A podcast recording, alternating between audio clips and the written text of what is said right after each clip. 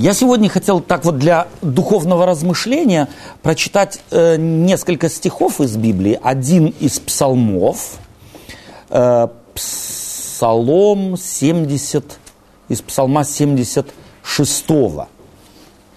Из псалма 76 стих, стих 7. Э, припоминаю песни мои в ночи, беседую с сердцем моим, и дух мой испытывает или испытываю.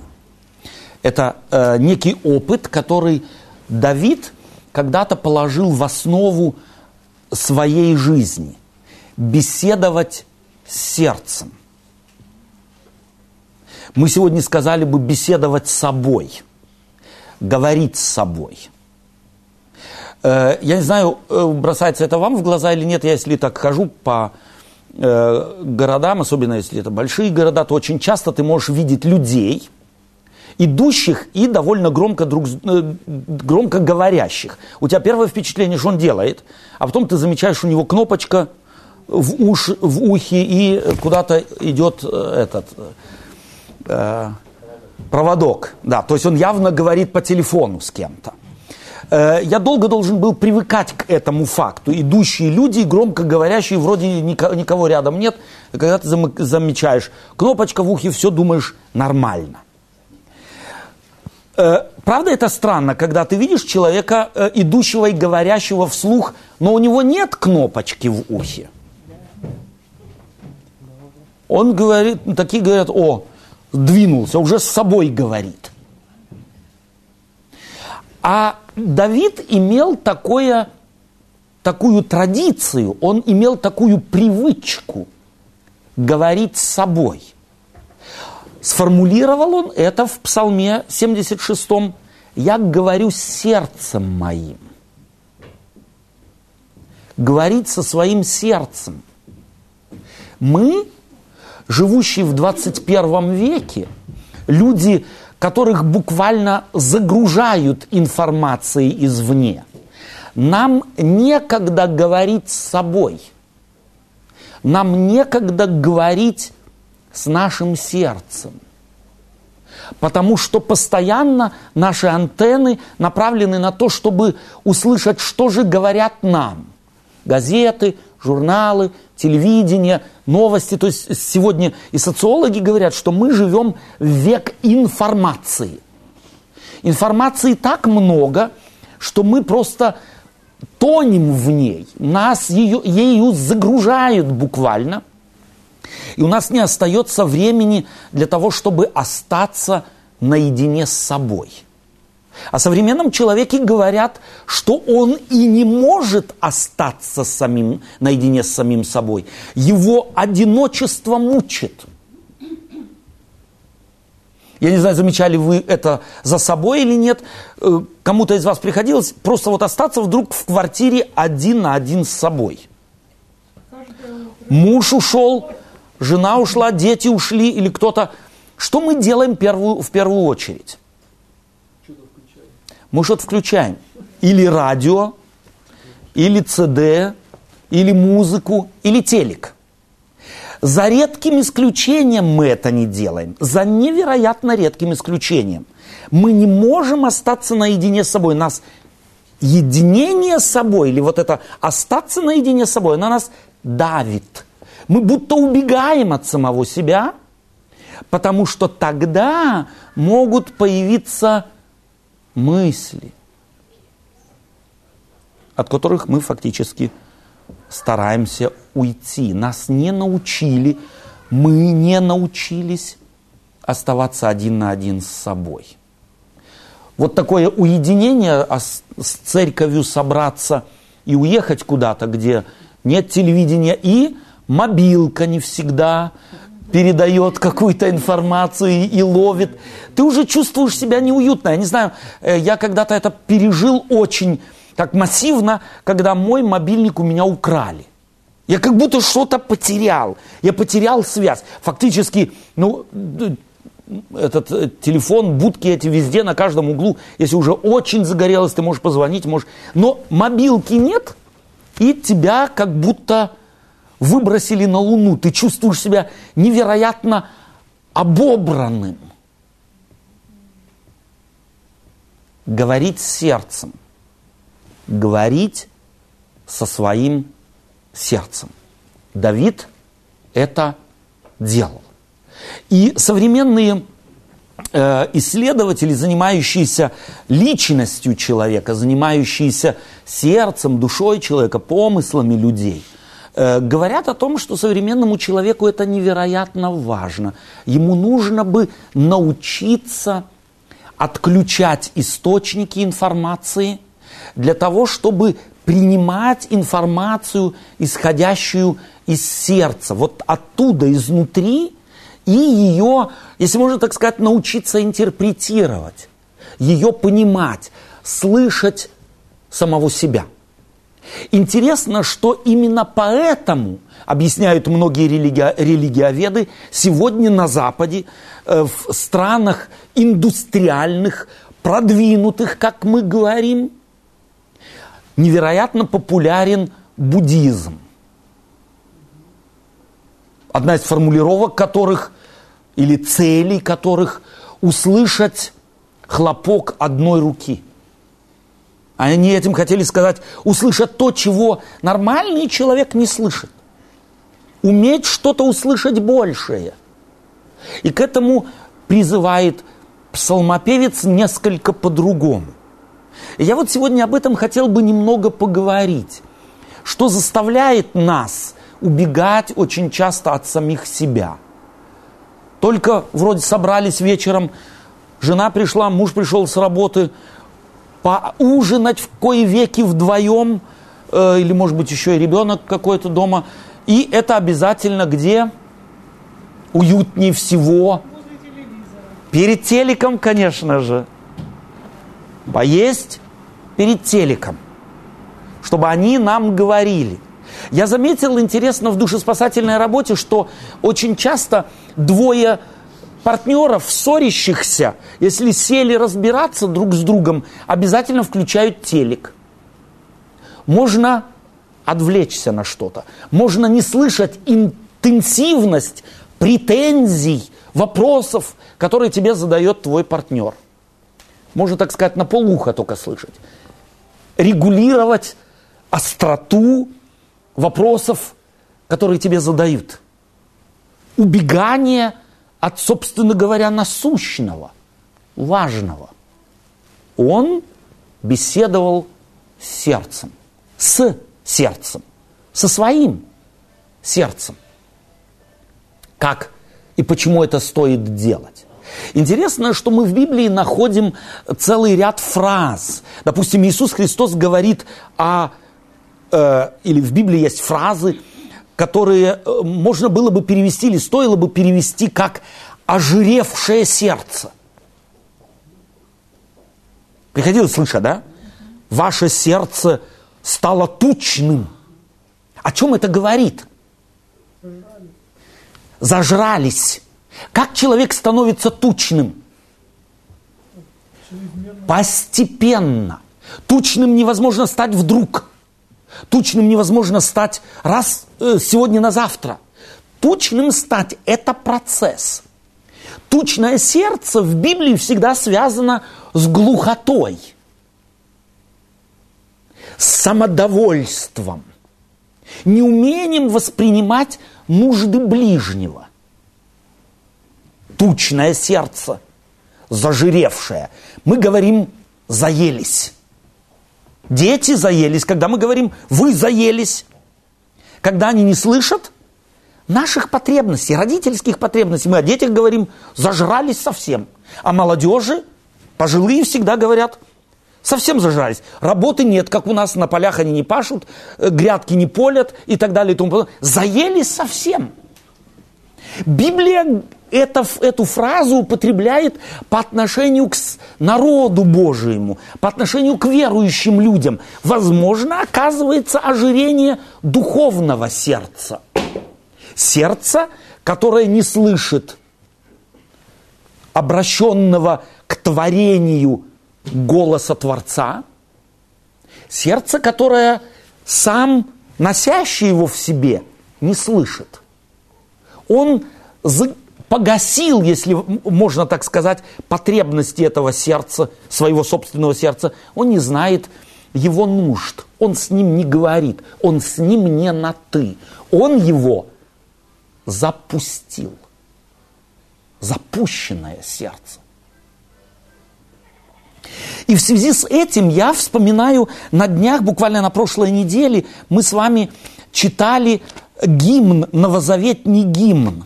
Это пение или это гимн э, Марии.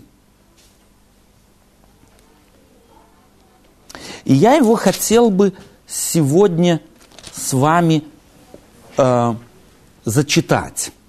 Э, в, э, из Евангелия Луки в первой главе.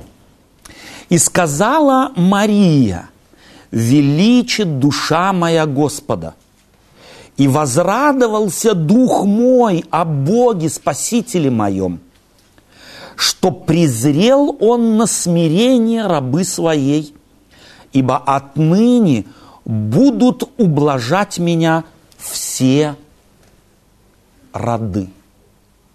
И продолжение. Когда она это говорит, когда она этот гимн поет – этот гимн, кстати, в первохристианской церкви где-то во втором, в третьем, четвертом веке пели во время богослужения. Это псалом Нового Завета. Это то, что делал Давид когда-то. Он когда-то сочинил, он когда-то молился, и потом в поколениях, через столетия эти псалмы опять и опять произносились на богослужении. Люди идентифицировали себя с этим гимном. Давайте мы посмотрим немного на Марию, что произошло с этой женщиной. Где она жила? В Назарете. Что это был за город? В Библии мы знаем, что об этом городе были очень нелестные отзывы. Если кто-то говорил о Назарете, то у них была пословица, «А из Назарета может ли быть что доброе. То есть, э, так сказать, более негативного отзыва или характеристики о каком-нибудь населенном пункте, в принципе, э, не, нельзя себе пожелать. Там жила Мария. Представьте себе, к этой женщине приходит ангел. Мы себе представляем всегда ангела каким? Светлым, светящимся, с крыльями обязательно. И мечом и, может быть, обращающимся мечом или еще чем-нибудь у разных людей, разные представления. Мы фактически под ангелом представляем себе то, что представляли под ангелом греки, не Библия. Они всегда представляли себе некое астральное существо, светящееся обязательно с какими-нибудь крылышками или еще чем-нибудь. Интересно, что в Библии, хотя и описаны кое-где херувимы, серафимы, но а если они описаны с крыльями и так далее, то они где описаны? У престола. Все существа, приходившие когда-либо к людям, людьми, как некие существа с, ангел, с крыльями и светящиеся, не идентифицировались. Вспомните, э, допустим, одного из судей э, народа израильского. Я думаю сейчас о... Э, да, кто молотил пшеницу. Это был у нас, как имя сейчас вылетело из головы? Гедеон. Гедеон, совершенно верно. Ангел сидит, беседует с ним, а он его воспринимает как некоего пришельца. Э, когда к Аврааму пришли посланники неба, за кого он их принял? За обыкновенных пришельцев. Апостол Павел много столетий спустя скажет, а некоторые, будучи гостеприимными, сами не зная того, кого приняли ангелов. То есть ангелы в э, библейском смысле чаще всего, если приходили к людям, не приходили как некие с отличительными чертами сверхъестественного какого-то существа. Пришел, скорее всего, к Марии такой посланник. И этот посланник ей сказал – ты примешь и станешь женщиной в положении. Когда он это ей сказал? Когда она была обручена. Еще мужа не знала, упоминается в Библии. То есть она еще не была замужем, она только была обещана мужчине. А тот ждал, либо готовил, так сказать, семейное гнездо. Она ждала его. Свадьба еще не состоялась. Представьте себе в Назарете женщине, не бывшей замужем, в Назарете, скажут, ты будешь беременна. Какая это весть для женщины? Это кошмарная вещь. То есть радости там было мало. Там, в принципе, некоего, если можно так сказать, восторга, причины для сверхъестественного восторга, о, ура, я буду беременна, ура, этого не было. Она не находилась в положении Сары, которая до 80 лет дожила и ждала. Ребенка и никак не могла родить. У нее было совершенно другое положение, она еще не ждала ребенка, она вообще и не могла его ждать. Представьте себе эту женщину где-нибудь в каком-нибудь Иране, Ираке, в деревне, где все как на ладони. Что ей грозило? Побиение камнями в законе Моисеем было совершенно четко обозначено, что с такой девицей нужно было сделать. Как только обнаружили, что она того в положении, но мужа еще нет официального, к дому отца – положить руки и понести и побить камнями. У нее перспективы не были радостными. У нее с появлением вестника все должно было сгуститься в эти мрачные тучи до беспредельного. Что она делает? М-м. Она соглашается, она принимает это, это первое. А потом что делает? Идет к тетке. Ей нужна поддержка. Ей нужен кто-то, кто ее поймет. Она не идет к маме. Она не идет к папе. Потому что те должны были по закону что сделать? Побить камнями. Она, как? Совершенно верно. Она идет к человеку, далеко живущему. И по пути не было радио, не было мобильников. Она, скорее всего, говорила с кем? С сердцем. Она не могла не говорить с сердцем. Иногда с дистанции многие вещи, когда мы берем время для того, чтобы осмыслить что-то, происходящее с нами, прошедшее, происходящее или ожидающее нас, нам стоит научиться говорить сердцем. Нам стоит взять себе время. Нам стоит многосторонне рассмотреть какие-то навалившиеся на нас сложности, вопросы, проблемы, нужды. А разве у нас нет их в 21 веке? Они не такие, как у Марии. Они другие, однозначно. Но метод и способ, которым она пыталась решить, столкнувшись с довольно непростой для молодой девочки еще. И специалисты-исследователи Библии говорят, что она, скорее всего, была не старше 14-15 лет. Между 12 и 15 годами. Она не была старше. Она только, по нашим представлениям, должна была начать жить а жить, жизнь ее застигла, если можно так сказать, таким темпом, такими, так сказать, не, э, да, э, такими фактами, которые она не планировала, не хотела, не ждала их. Она идет к Елизавете, она идет к своей тетке. Если интересно, мы читаем первую главу, то мы обнаруживаем, что происходит чудо.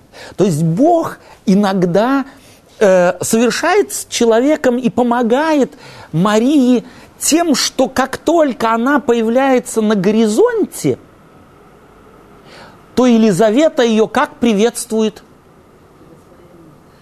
Она говорит, благословенно ты между женами. Потому что она говорит, что я вижу? Благословен плод чрева. И благословен плод чрева твоего. Вдруг телефонов не было, телевизора не было, газет тоже не было, телеграмм тоже не было. То есть Елизавету никто, и явно в окружении Марии никто не знал, что ее посетил ангел. Она, во всяком случае, понимала, что что-то происходит сложное. Она не могла ни с кем поделиться, скорее всего, знать посему, естественным образом и методом Елизавета ничего не могла. И когда она так приветствует Марии, Мария вдруг начинает понимать, что это не кошмар. А что это? Говорит, откуда это мне, что пришла мать Господа? Мать Господа моего ко мне. То есть Елизавета откуда? Я, я, я, не, я не понимаю. Вдруг у Елизаветы что-то происходит. И обратите внимание, как Бог это делает. Он не зависимо ни от чего.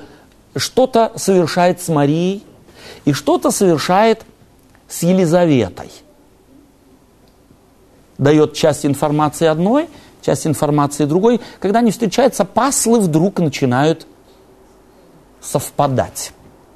И Мария узнает, узнает, что с ней происходит. Обратите внимание, что Иисус Христос когда-то всему народу скажет, вы не узнали времени посещения вашего.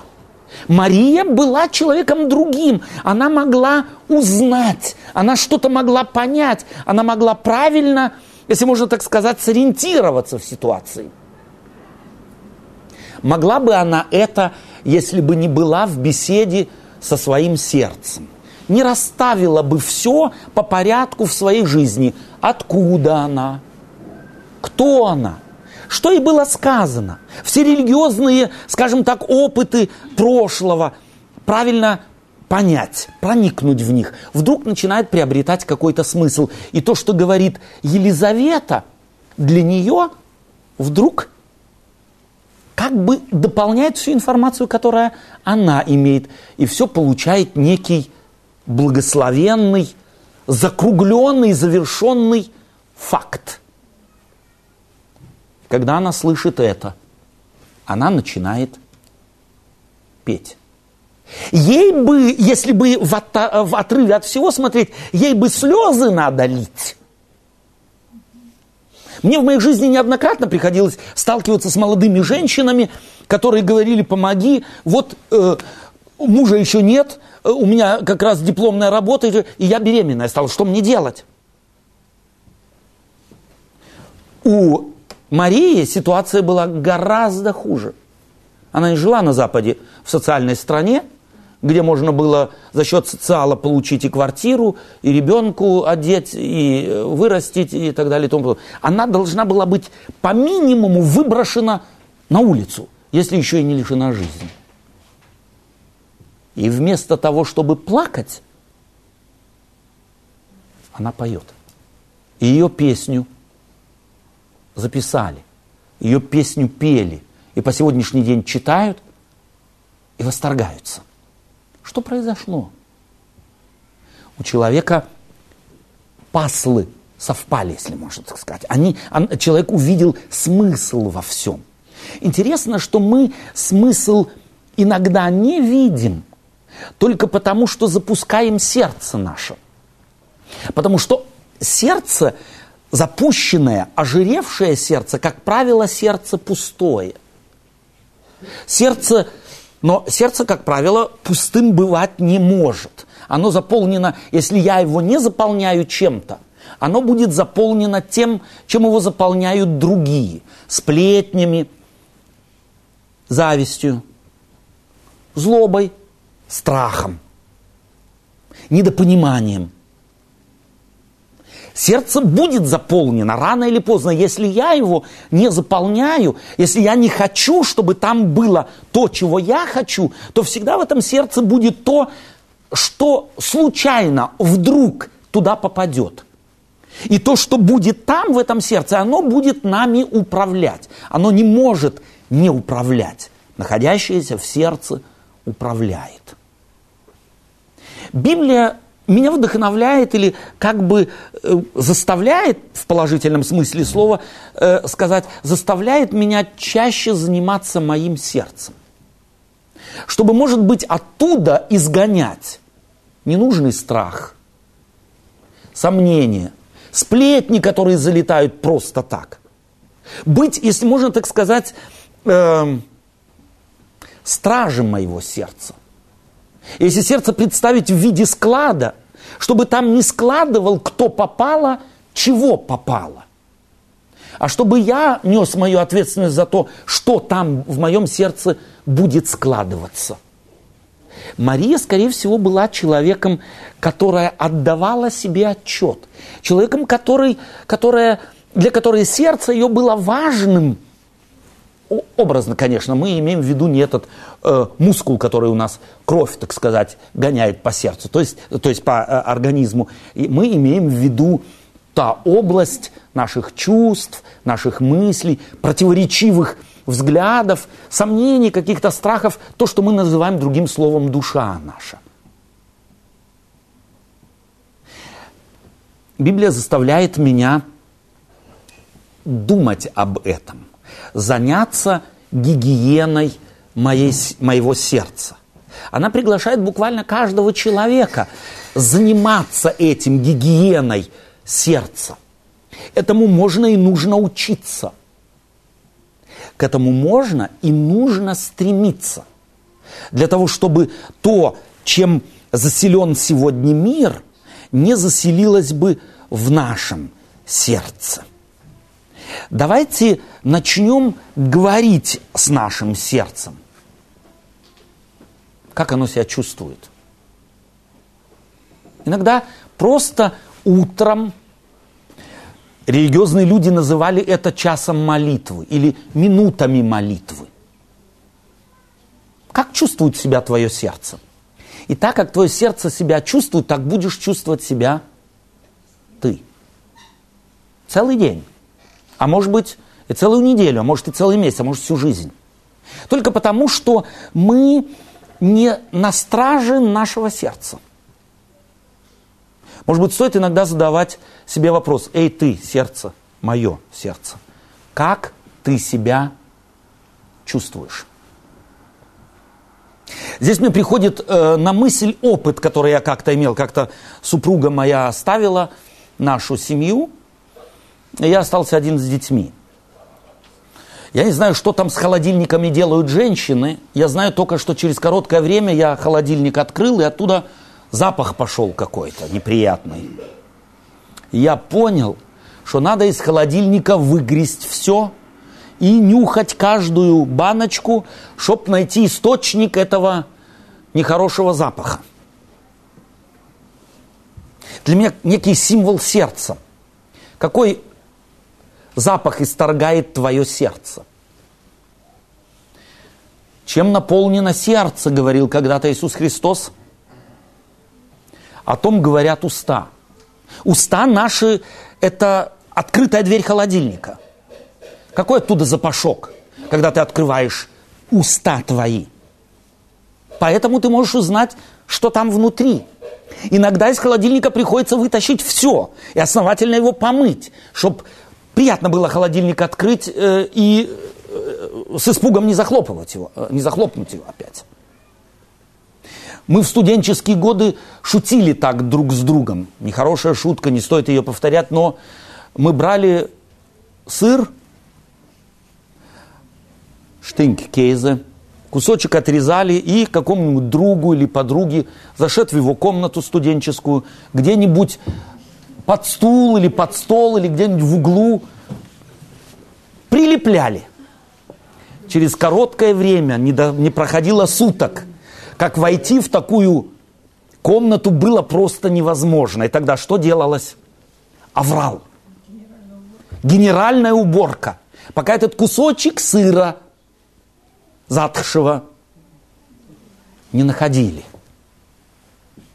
Для меня некий образ работы с сердцем, с душой. Может быть, на самом деле иногда, у нас иногда вот там вот отрава какая-то опустится на дно.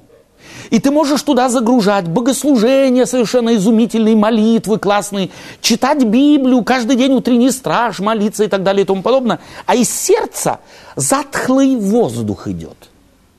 Заглянуть туда лучше не надо. Лучше не надо. Или лучше помолиться. Иногда не поможет. Иногда нужно на самом деле открыть это сердце и провести генеральную уборку. И, может быть, на самом деле некоторые практические советы. Для меня практические советы или практические э, э, шаги к этому очищению – это научиться по-другому думать, сродниться с другими мыслями, думать о счастье другого. Я прихожу домой, уставший, навожу себе чай, а почему бы сразу и не навести сыну? Тому вот, который опять пришел с двойкой. Я в категориях российских. Поправлюсь. Мы ж русские. Я убрал свой бокал, а почему бы не убрать и не помыть заодно и все, за сутки собравшиеся как раз. Мы, как правило, на кухне говорим, и чего это здесь такое постоянно мне? Не обвинять, а думать положительно. Уметь благодарить. Мне нравится пример Марии. Она имела тысячу причин быть недовольной тысячу причин быть озлобленной. И говорит, и опять на меня все камни на бедного Ванюшку. Но она нашла причину радоваться. Мне нравится этот пример этой молодой женщины, которая нашла, как запустить в сердце радость. Она искала этого и потому нашла. Мы находим всегда то, чего ищем – Хотим мы действительного мира, хотим мы действительного благополучия. Мы, как правило, хотим, чтобы кто-то нам его дал. Почему ты не такой? Я сегодня насупленный и недовольный, потому что все вокруг меня насупленные и все недовольные. А почему бы мне не взять инициативу и не менять атмосферу?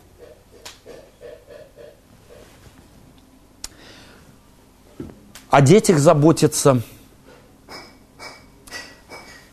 быть довольным той работой, которая как раз у меня есть, уметь за нее благодарить. Уметь благодарить за безработицу. Иногда безработица, я не так давно, вот буквально на днях с одним человеком говорил, который говорил, я мучился безработицей 10 лет. Все были довольны, моя жена была довольна, она работала, но я вот специалистом стал по дому. Я картошку чистил, я правильно варить, правда, варить не мог, но всегда картошку чистил. Мать, жена приходила, уже картошка была начищена. Посуда была помыта, но я был не удовлетворен. Не был как мужчина не удовлетворен. Но я хотел быть инженером, потому что я этому научился и ничего меньше. А потом мне предложили, ну сделай вот это. На, в университете, где училась моя дочь. Там ректор попросил пару выключателей сделать. За просто так. Ну, и я решил сделать. И он мне сказал, нравится ты как, не против на 400 евро у меня работать? Я проработал год на 400 евро, а потом надо было им в э, столовой студенческой сменить потолок, и фирма пришла и сказала, будет стоить 10 тысяч. Я пришел к шефу и говорю, я тебе сделаю за 4, за две недели. Шеф говорит, давай. Я справился, сделал за 4, за две недели. И шеф сказал, работай у меня до пенсии. Положительный подход к жизни. Не удовлетворяться тем, что у меня есть, и внутри озлобляться на всех.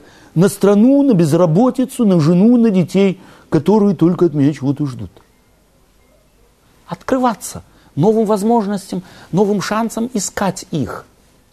Понятно, не всегда хэппи-эндом заканчиваются подобные истории. Но уметь благодарить, может быть, я не так давно встретил женщину, которая говорит, я благодарю за болезнь, которая меня вот настигла. Потому что заболев, я поняла многое в жизни, чего я никогда не поняла, о чем я никогда не задумывалась. Я благодарна Богу за то, что Он мне совершенно определенную болезнь, так она понимала и понимает, послал. И тогда, когда я стала благодарить, я поняла многое в жизни и сегодня рада а за то, что вот этот крест несу. Совершенно практически, по моим представлениям, возможности думать по-другому, подходить к жизни по-другому, э, смотреть на жизнь по-другому. Когда-то Наиминь сказала, имя Наиминь – это благоуханная. Она когда-то сказала, не называйте меня благоуханная, называйте меня горькая. Помните, да? Потому что горечью была ее жизнь. А ее невестка, Руфь, независимо от тех же условий, в тех же условиях жила. Но попробовала из тех малых шансов, которые у нее были, их использовать. В той степени, в какой было возможно. И жизнь ее была изменена. Я думаю, что нам стоит заниматься бы сердцем больше. Не давать ему ожиреть. Ожиревает сердце не сразу – а постепенно. Точно так же, как мозолистые руки не становятся мозолистыми в один день, а постепенно. Мы можем стать нечувствительными. Это все процесс, если мы ему себя отдадим. То есть просто вот так по течению пойдем. Библейские примеры показывают мне, что есть другая возможность, есть другой путь. Иметь чувствительное сердце, благоуханное сердце. Апостол Павел говорит, вы можете быть письмом благоуханным, распространяющим добрый запах. Добрый запах не приходит сам собой. Скорее всего, недобрый. Чтобы от тебя добрый запах исходил, нужно заниматься гигиеной тела. Если ты не хочешь, чтобы от тебя добрый запах исходил, один совет – не занимайся гигиеной тела. Через короткое время к тебе подойти будет невозможно. Доброе всегда требует напряжения. Доброе всегда требует усилий внутренних, физических, интеллектуальных моральных, наконец. Так и гигиена нашего сердца. Она требует усилий. Но если ты их приложишь, через короткое время ты будешь наслаждаться плодами твоего, твоих усилий. Как правило, они того стоят. И результат всегда превосходит усилия. Мне нравится пример Иисуса Христа, который занимался гигиеной сердца. О нем известно, что он очень часто уходил, уединялся. Библия говорит, что он молился, он общался со своим отцом. И когда он спускался в люди, то благоухание, которое распространял, было настолько, настолько могущественным, что люди буквально не могли не идти к нему. Он всегда был в среде людей. Толпы окружали его. Я думаю, что это тоже такая, такой некий, если можно сказать, э, лакмусовая бумажка на предмет, какой я христианин. Насколько я похожу на того, чье имя ношу. Я повторяю это часто, может быть, стоит уже реже повторять это, но мне кажется, что это важно. Тянутся ли к тебе люди? Это может быть э, такая проверочная величина, насколько мое сердце благоуханно. Тянутся к тебе люди. Приятно людям с тобой. Или, скорее всего, люди так дистанцируются. Если ты замечаешь, что люди к тебе не тянутся, твои дети нет, твои родственники нет, на работе тем паче нет, коллеги нет, может быть, стоит заняться гигиеной сердца. Может, там где-то есть такой вот затхлый сыр, который уже годами там лежит, и сердце открывать не стоит, потому что все сбегут, и ты сам не хочешь его. И это крайняя степень, где не стоит закрывать. Стоит один раз этим неприятным быть конфронтированным.